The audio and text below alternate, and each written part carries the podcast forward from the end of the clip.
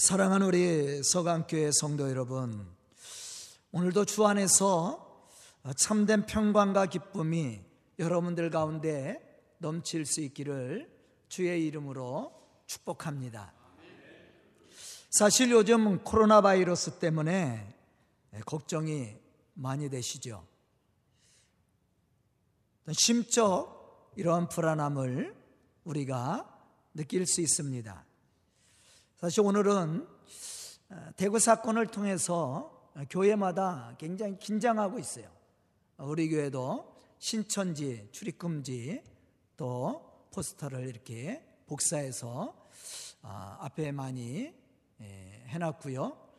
또 오늘은 모든 교회가, 우리 교회뿐만 아닙니다, 모든 교회가 새로 오는 성도는 받지 않기로, 그러니까 우리 교회 나왔던 분들은 예배를 같이 드릴 수 있지만 아마 우리 교회뿐만 아니라 모든 교회가 오늘은 뭐 새신자라고 나와도 아마 현관에서부터 거절할 겁니다.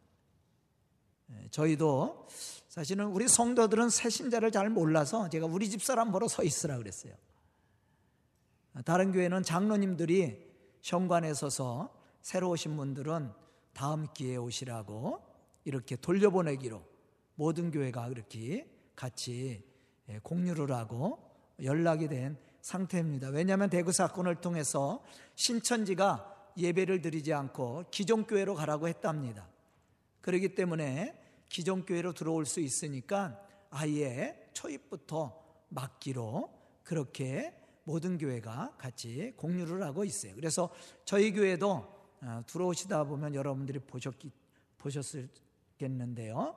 이렇게 써서 새로 오신 분들은 정중하게 돌아갈 것을 이렇게 기록을 해놨습니다. 아마 오늘 예배를 드리는 어, 드리러 온 우리 성도들은 아마 염려가 많을 겁니다. 아마 나, 이런 염려 때문에 교회에 나오지 못하신 분도 있겠죠. 아니, 예배는 참석했지만 뭔가 마음의 한구석에 불안한 그러한 마음을 가지고 있는 분들도 있을 겁니다. 그래서 오늘은 다 마스크를 착용하고 예배를 드릴 수 있도록, 제가 현관에서 마스크가 없는 분들은 드리려고 이렇게 아마 현관에서 없는 분들은 드렸을 겁니다. 이러한 때일수록 우리는 더욱 서로를 격려하며 그리스도 예수 안에서 연합함으로 우리에게 맡겨주신 이 복음의 사명을 함께 감당해 나갈 수 있어야 됩니다. 오늘 말씀을 보면 불행한 한 여인에 대해서 우리에게 말씀을 해주고 있습니다. 이 여인은 십이 년 동안 혈류증으로 고생을 해왔습니다. 사실 의사에게도 보였지만 고칠 수 없었다고 했습니다. 본문 이십육 절에 보면 많은 의사에게 많은 괴로움을 받았고 가진 것도 다 허비하였으되 아무 효염이 없고 도리어 더 중하여졌던 자라. 그렇게 오늘 본문 말씀 속에 기록이 되어 있습니다. 그럼 이 여인이 어떻게 자신의 이러한 문제를 해결받았을까? 오늘 우리가 생각해 봐야 되는 문제입니다. 사실 성경에 보면 삶의 어려움으로 인해서 불행했던 사람들이 많이 나와 있습니다. 그런데 이들이 어떻게 이러한 문제들을 해결받았습니까? 그것은 그들이 예수님을 만남으로 해결을 받았다라는 사실이에요. 또한 예수님은 이러한 사람들을 찾아가 만나주셨습니다. 그리고 그들의 삶의 문제, 육체의 문제, 영적인 문제, 이런 것들을 예수님이 해결해 주셨다라는 겁니다. 특히 죄와 사망의 문제로 걱정하고 염려하는 사람들에게 삶의 희망을 주고 영원한 나라, 하나님 나라를 바라볼 수 있는 소망을 주셨다라는 거죠. 마태복음 십일 장 이십팔 절에 보면 예수님은 이렇게 말씀하고 계십니다. 수고하고 무거운 짐진 자들아 다 내게로 오라. 내가 너희를 쉬게 하리라. 아멘.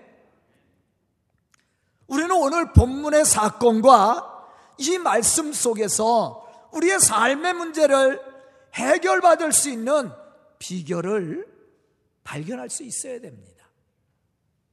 그 첫 번째 비결은 예수님을 만나는 것입니다.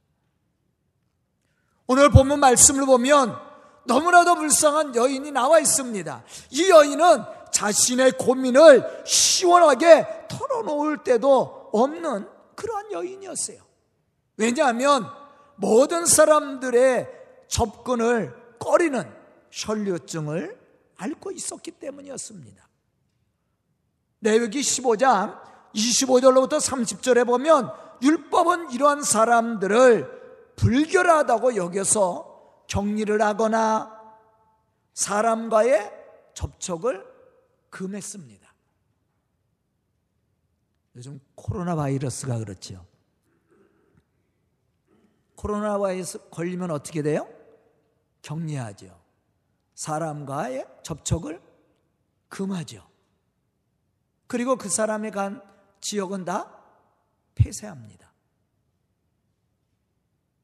아마 이 여인도 그러한 병을 앓고 있었어요. 근심이 있는데 대화할 사람이 없다라는 것입니다. 참으로 불행한 일입니다. 나에게 근심 있고 염려가 있는데 대화할 사람이 없어요. 자기의 고민거리를 털어놓을 데가 없습니다. 이와 같이 근심에 사로잡혀 있는 사람은 삶의 기쁨과 활기를 빼앗기게 됩니다. 뿐만 아니라 이러한 근심과 걱정은 생각의 자유와 행동의 자유도 저하시켜 삶의 의미를 잃어버리게 만듭니다. 우리 주변에 보면 육체에는 아무런 이상이 없는데 정신적으로 문제가 있는 사람들이 많이 있는 것을 봅니다. 이 사람들은 정상적인 삶을 살지 못합니다. 매사가 불안합니다. 왜냐하면 마음속에 있는 걱정과 근심이 그 사람의 육체까지도 지배하고 있기 때문에 그렇습니다. 그리고 육체를 어떻게 해요? 삶을 무기력하게 만듭니다. 예수님은 이러한 사람들을 찾아오셔서 만나주셨다라는 거예요. 그러면서 말씀하시기를 내게 와서 쉼을 얻으라고 하셨다라는 겁니다. 여기서 쉼을 얻으라는 말은 문제를 해결받으라는 얘기예요. 우리의 삶의 문제, 이 죄의 문제, 영혼의 문제, 이건 우리가 해결할 수 있는 문제가 아니에요. 그러나 이러한 문제를 가지고 우리가 예수님 앞에 나와서 그 문제를 내려놓을 때 주님은 그러한 문제를 해결해 주시겠다라는 얘기죠. 오늘 말씀을 보면 혈류증을 앓고 있는 이 여인은 공식적으로 예수님을 만날 수 없었습니다. 만날 수 없는 여인입니다. 이것은 율법에 정해져 있었고 사람들이 허용을 하지 않습니다.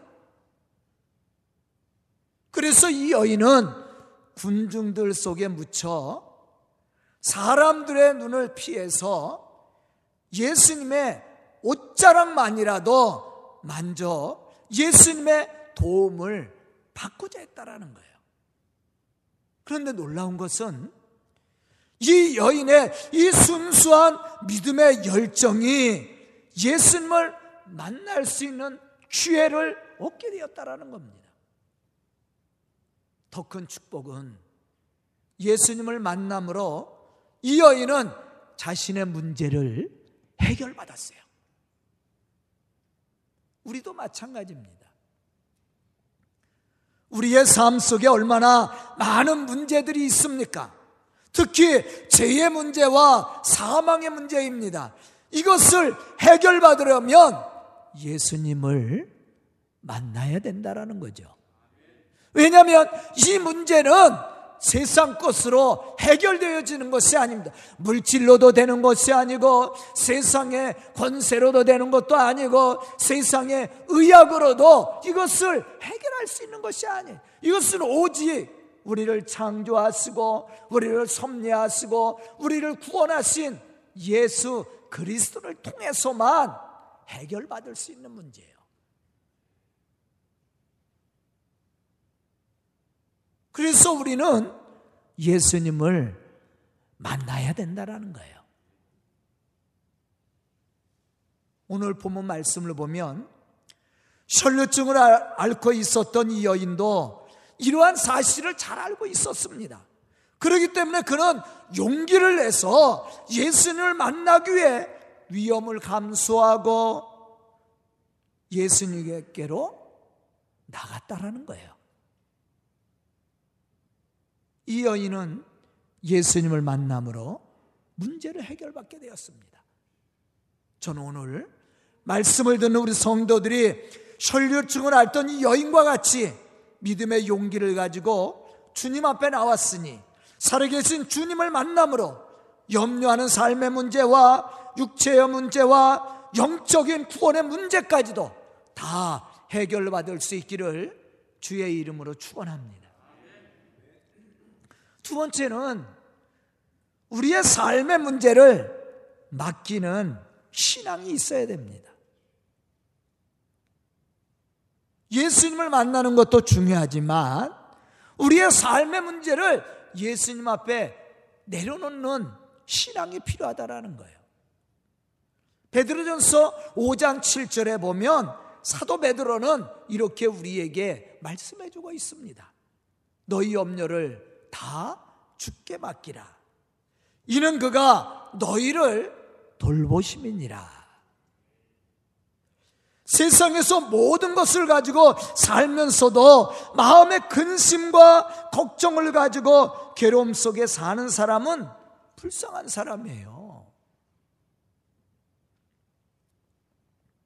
세상 거 다 가졌지만 내 마음의 근심과 염려, 염려가 나를 짓누르고 있다면 그 사람 불행한 사람이에요. 세상은 같지 않았지만 내 마음속에 참된 평강과 기쁨을 가지고 산다면 그 사람 행복한 사람입니다.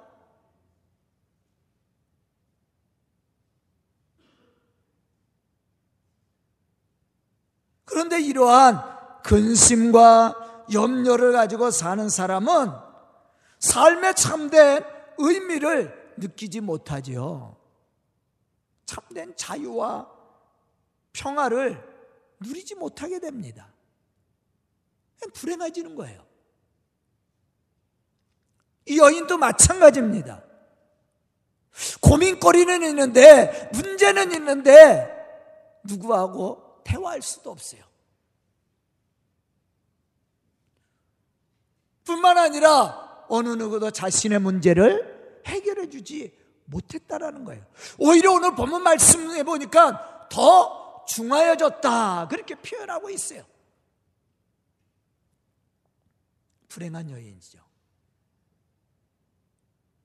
그럼 어떻게 이러한 문제를 해결받았습니까?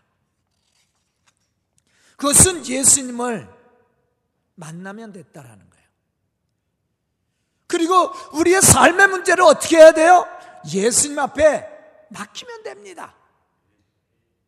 사도 베드로가 말한 것과 같이 우리의 염려를 모두 다 주님께 맡기고 그분의 돌보심과 인도하심을 받아야 된다라는 거예요.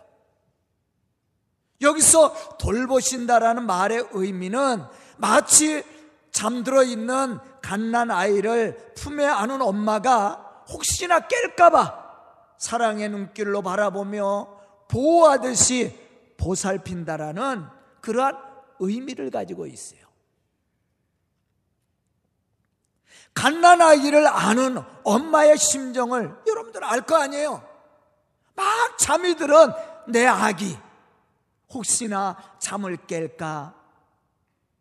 혹시나 놀래지 않을까? 그 아이를 안고 얼마나 조심스럽게 돌봅니까? 돌본다라는 얘기는 그런 의미를 가지고 있어요. 이와 같이 우리 주님은 우리가 우리의 삶의 문제를 맡기고 의지할 때 외면하지 않으시고 따뜻한 사랑으로 우리를 돌보고 인도하시고 축복하시고 섭리하시고 지켜주신다라는 얘기예요. 그래서 우리의 삶의 문제를 주님 앞에 맡기라는 내용이에요. 시편 삼십칠 편 오 절로부터 육 절에 보면 다윗은 이렇게 고백합니다. 너의 길을 여호와께 맡기라. 그를 의지하면 그가 이루시고 내 의를 빛과 같이 나타내시며 내 공의를 정의의 빛과 같이 하시리로다. 다시 말하면 우리가 우리의 삶의 문제를 하나님께 맡기고 의지하고 그의 말씀대로 살고자 할 때 하나님은 우리의 삶의 문제를 해결해 주실 뿐만 아니라 우리에게 참된 평강과 기쁨을 허락해 주신다라는 거예요. 바울은 빌립보서 사 장 육 절로부터 칠 절에 보면 이렇게 고백을 했습니다. 아무것도 염려하지 말고 다만 모든 일에 기도와 간구로 너희 구할 것을 감사함으로 하나님께 아뢰라. 그리하면 모든 지각, 지각에 뛰어난 하나님의 평강이 그리스도 예수 안에서 너희의 마음과 생각을 지키시리라. 오늘 본문 말씀을 보면 혈류증을 앓던 이 여인은 모든 것을 주님께 맡기고 주님께서 해결해 주실 것이라는 신앙을 가지고 주님의 뒤로 가서 그의 옷에 손을 댔다라는 것입니다. 그런데 놀라운 것은 그가 고침을 받았다라는 거예요. 우리가 우리의 염려를 아무것도 염려하지 않고 우리가 하나님 앞에 맡기고 우리가 감사함으로 기도할 때 하나님께서 어떻게 한다? 그리스도 예수 안에서 너희의 마음과 생각까지도 아시고 해결해 주신다라고 그랬어요. 바로 오늘 본문 말씀 속에 나온 여인입니다.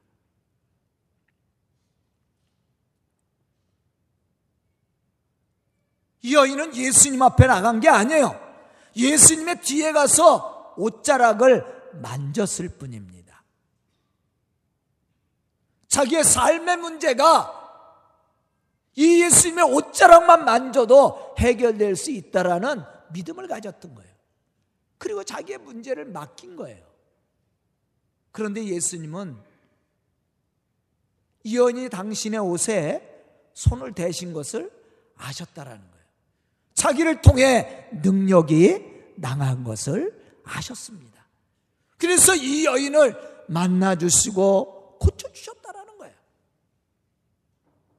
여기서 우리는 염려가 의미하는 뜻과 맡긴다라는 이 말의 의미를 생각해 봐야 됩니다.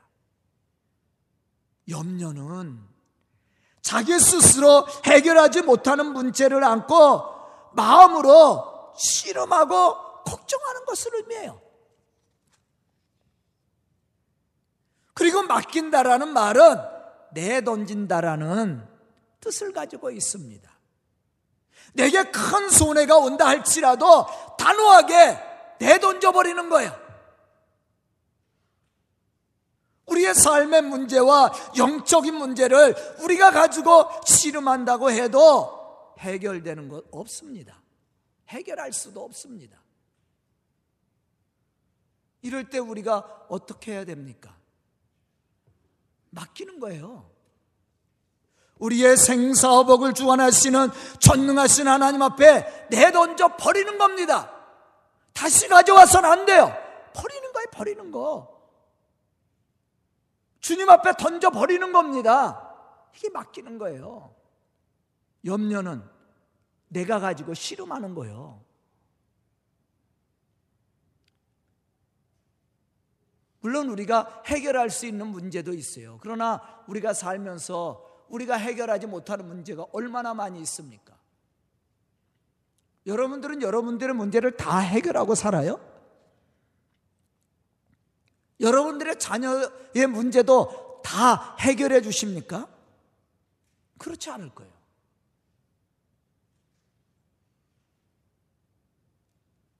저는 우리 아이들이 늦게 들어오면 우리 집사람이 전화를 해요. 야, 빨리 들어와라. 들어올 때 야, 큰 길로 와라. 가로등 있는 데로 와라.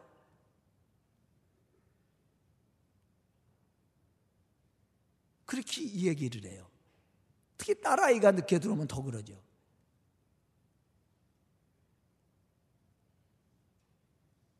우리 아들이 어저께 출장 갔다 왔습니다. 광주로 갔다 왔대. 이박 삼일로. 그래서 저 사람이 전화를 하면서 야, 졸리면 어? 휴게소에 쉬었다 가라. 졸리면 꼭 휴게소에 들려라.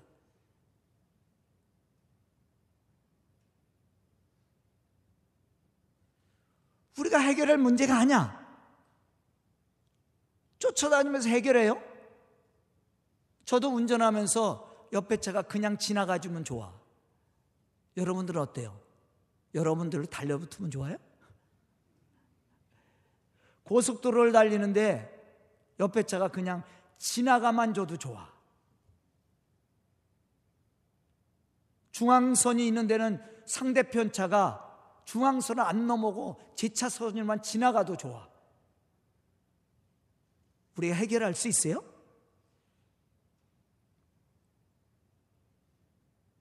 맡기는 거예요. 우리가 알 수 없는 일들이 얼마나 많지. 죄의 문제도 우리가 해결할 수 있는 문제가 아니에요. 그래서 우리는 어떻게 해야 됩니까? 맡기는 거예요. 주님께 맡기는 거예요.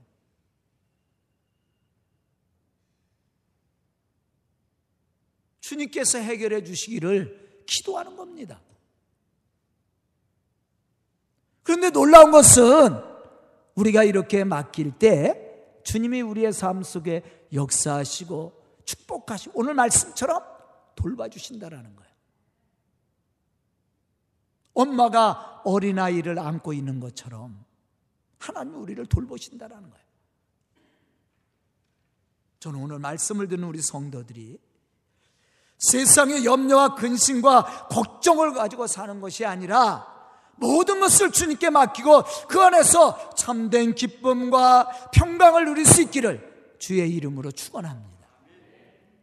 세 번째는 예수는 믿는 믿음을 가져야 됩니다. 본문 이십칠절로부터 이십팔절에 보면 혈류증을 앓던 여인의 신앙 고백 속에서 우리는 이러한 신앙의 중요성을 발견할 수가 있어요. 예수님의 소문을 듣고 무리 가운데 기어 뒤로 와서 그의 옷에 손을 대니 이는 내가 그의 옷에만 손을 대어도 구원을 받으리라 생각함이로라. 그렇게 얘기했어요. 여기서 우리는 이 여인의 믿음을 발견할 수가 있습니다. 이 여인은 예수님의 옷에 손을 대기만 해도 구원을 받을 수 있다라고 생각을 했습니다. 예수님은 이러한 여인의 믿음을 느꼈다라고 그랬어요. 그리고 이 여인을 향해서 예수님은 이렇게 말씀을 하셨습니다. 딸아, 내 믿음이 너를 구원하였으니 평안히 가라. 내 병에서 놓여 건강할지니라. 사실 우리가 예수님을 만나는 것도 중요하고 우리의 삶의 문제를 예수님께 맡기는 것도 중요합니다. 더 중요한 것은 믿는 거예요. 예수님을 만나도 맡기긴 맡겼는데 다시 염려하고 가져간다면 아무런 소용이 없어요. 아까 맡긴다는 것을 어떻게 표현했어요? 던져 버린다. 가져오는 게 아니에요. 여러분들 쓰레기를 여러분들 버릴 때 어떻게 해요? 쓰레기통에 놓다가 다시 뒤져서 가져왔다가 또 버렸다가 가져왔다 그래요? 버릴 것은 과감하게 어떻게 해야 돼요?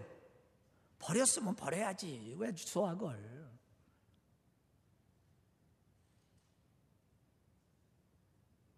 어리석은 자야.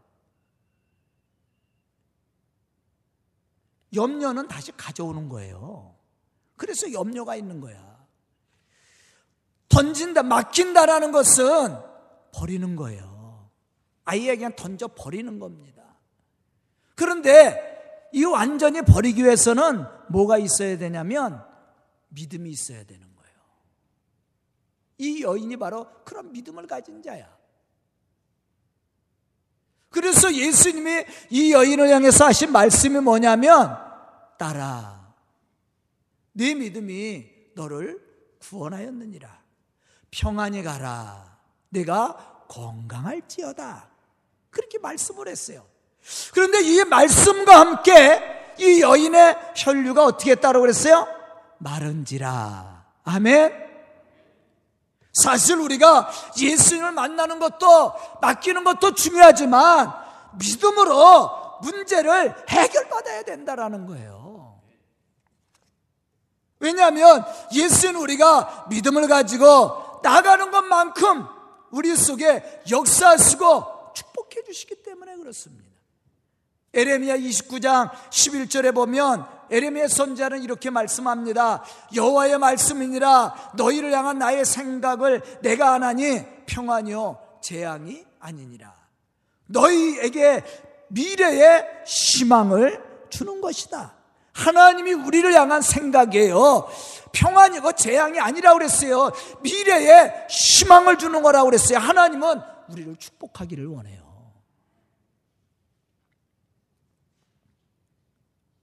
그렇기 때문에 우리가 하나님 앞에 맡기는 믿음이 필요한 거예요. 맡기는 믿음.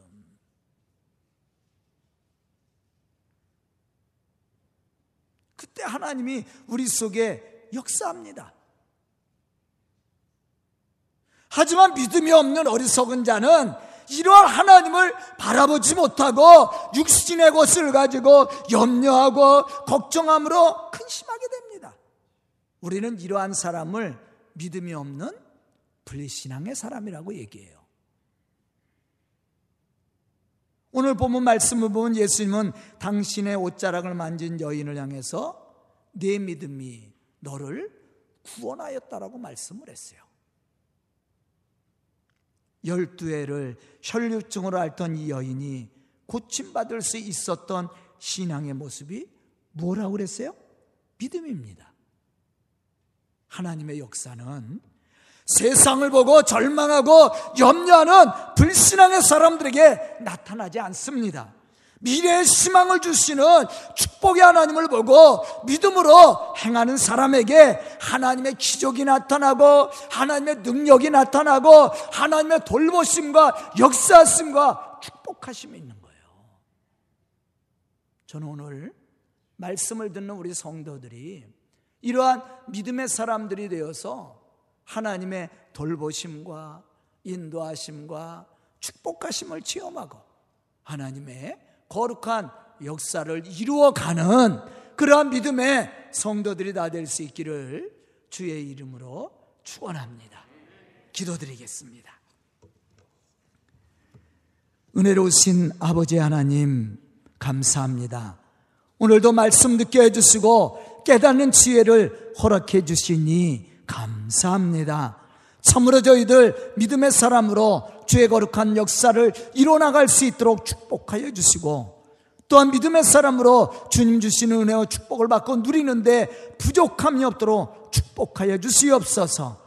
또 우리 성도들을 통해 하나님의 살아계심이 선포되어지게 해주시고 하나님의 놀라운 역사들이 이루어나갈 수 있는 은혜와 축복도 허락하여 주시옵소서. 예수님의 이름 받들어 축복하며 기도드리옵나이다.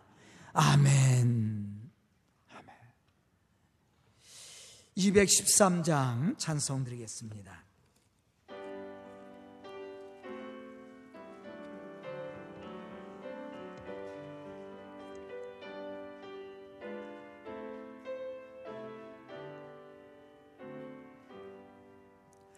나의 생명 들으니 주여 받아 주셔서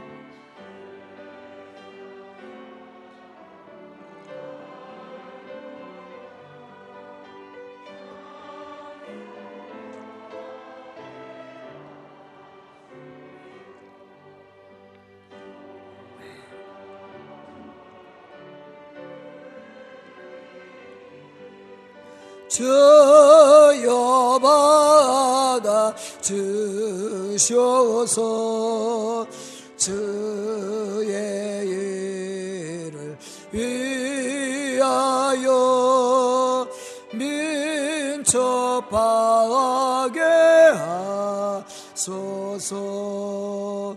나의 음성 들으니 주여 받아 주셔서 주의 진리 말씀만 전파하게 하소서.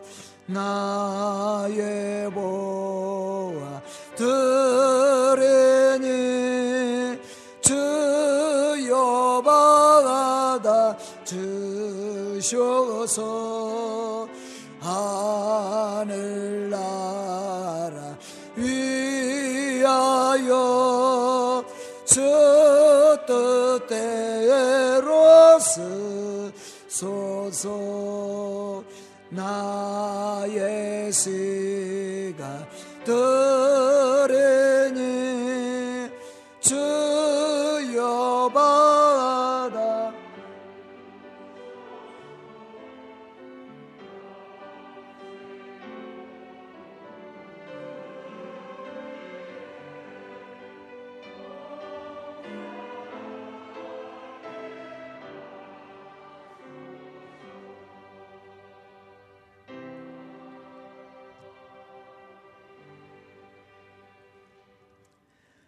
은혜로우신 아버지 하나님, 감사와 찬송을 드립니다. 이렇게 예배드릴 수 있는 믿음을 주시고 또한 예배를 통해 하나님을 영화롭게 할 수 있는 은혜를 주시니 감사합니다. 이 시간 예배를 통해 하나님을 기쁘시게 하는 우리 성도들의 삶이 복되게 해주시고 그들의 가정이 하나님의 은혜로 넘치게 하여 주시옵소서. 이 시간 저희들도 감사로 예물을 드리오니 드린 손길들 축복하시고 그 가정에 또한 아버지 하나님 복을 주시되 넘치는 축복을 허락하여 주시옵소서. 모든 질병으로부터 지키심과 돌보심 있게 해주시고 또한 물질의 축복과 삶의 풍성함을 더하사 참된 기쁨과 평강을 누리는 믿음의 사람들이 될 수 있도록 축복하여 주시옵소서. 예수님의 이름 받들어 축복하며 기도드리옵나이다. 아멘.